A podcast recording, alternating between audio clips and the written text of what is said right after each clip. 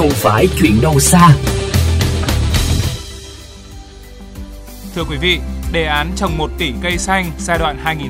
2021-2025 của Thủ tướng Chính phủ đang góp phần đẩy mạnh các phong trào trồng cây, trồng rừng trong toàn xã hội.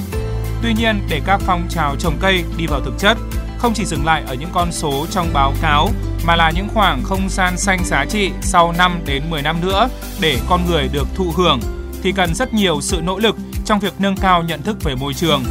Phóng sự để việc trồng cây không dừng lại ở phong trào với kỳ đầu tiên, báo cáo nhiều, cây sống bao nhiêu sẽ phản ánh những góc nhìn về phong trào trồng cây, trồng rừng hiện nay tại Việt Nam.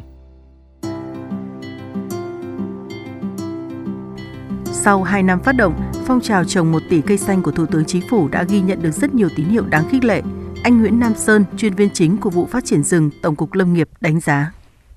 qua theo dõi những năm qua ấy, thì ờ, cái phong trào này nó ngày càng ờ, được nhiều các cái tổ chức cá nhân cùng quan tâm nhất là các doanh nghiệp. Thế và thậm chí có nhiều tổ chức doanh nghiệp có các cách làm các hoạt động rất là hay và sáng tạo. Thế còn về cái mặt huy động nguồn lực thì cái vốn huy động từ xã hội hóa để cho cái trồng cây xanh trong hai năm qua là chiếm tới khoảng 50% tổng kinh phí. Đấy đây là cái kết quả rất là đáng khích lệ mà cần được tiếp tục phát huy nhân rộng trong những năm tiếp theo để phong trào không chỉ dừng lại ở những con số báo cáo gia tăng về số lượng cây trồng mà cần đi vào thực chất, Bộ Nông nghiệp và các cơ quan chuyên môn đều có những quy định cụ thể về tỷ lệ cây sống, trách nhiệm giám sát, chăm sóc, vân vân.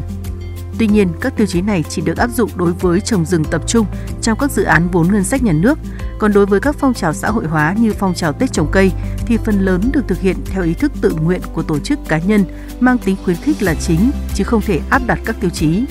một số nhóm cá nhân, tổ chức có hoạt động trao tặng cây thường xuyên chia sẻ.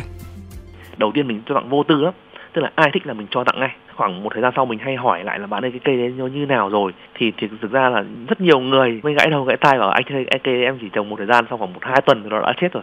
Khi mình quản lý một cái nhóm ấy, mình phát hiện là à cho người ta cái cây nào đó để cây ấy nó lớn lên hàng ngày ấy, người ta sẽ có động lực để người ta chăm cây khác. Chứ còn cho một cây khó quá mà sau đó chết đi thì ngay cả người ta cũng rất là ngại để chia sẻ lại với mình. Nhiều khi cái tình yêu cây cối nó bị dập tắt luôn đấy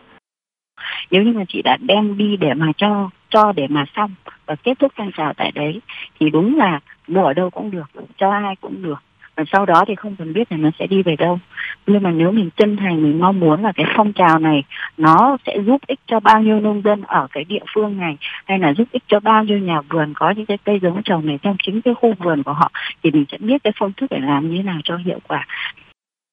nó chỉ khó là ở cái chỗ đối với những cây trồng ở cái khu công cộng mà ở cái dạng cha chung không ai khóc ấy, thì phải có sự vào cuộc của chính quyền địa phương và các cái tổ chức đoàn thể ờ, mang tính tự nguyện là chính. Vậy nên những con số báo cáo trong các phong trào mới chỉ là bước đầu. Mục tiêu và giá trị lâu dài mà một cây xanh được trồng xuống và phát triển được cần tới rất nhiều yếu tố. Giải pháp nào để các phong trào chiến dịch trồng cây đạt hiệu quả thực chất, đặc biệt đối với những phong trào trồng cây dành cho không gian công cộng? Vấn đề sẽ tiếp tục được phản ánh trong chương trình Thành phố tôi yêu tuần sau. Mời quý vị và các bạn cùng chú ý theo dõi.